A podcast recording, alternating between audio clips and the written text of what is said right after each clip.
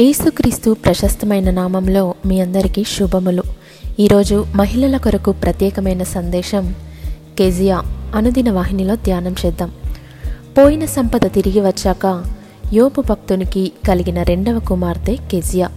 ఈ పేరునకు అర్థం పరిమళ వాసన.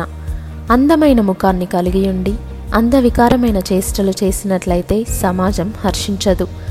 అలాంటి చేష్టలు చేసినట్లయితే ఈ స్త్రీ పేరు మరో విధంగా వ్రాయబడి ఉండేదేమో. కెజియా తన పేరునకు తగినట్లయితే పరిమళ వాసన కలిగి జీవించి ఉండవచ్చు. చక్కెర చేదుగా ఉంటే దానికి ఆ పేరు తగి ఉండేది కాదు. మల్లె పువ్వు ఉల్లివాసన కలిగి ఉంటుందా? గులాబీని ఏ పేరుతో పిలిచినా అది పరిమళాన్ని వెదజల్లడం మానుతుందా అని ప్రశ్నించేవారుండవచ్చు. కానీ కెజియా మాత్రం దేవునికి, లోకానికి పరిమళ వాసనగా జీవించిందని విశ్వసించాలి. ఈమెను గూర్చి పరిశుద్ధ గ్రంథంలో ఎక్కువగా వ్రాయబడలేదు. అయినా ఆమె ప్రవర్తన ద్వారా, మాటల ద్వారా సువాసన గల జీవితాన్ని జీవించిందని నేటి మహిళలమైన మనమంతా గ్రహించి క్రీస్తు కొరకు మనము కూడా సుగంధాన్ని వెదజల్లాలి.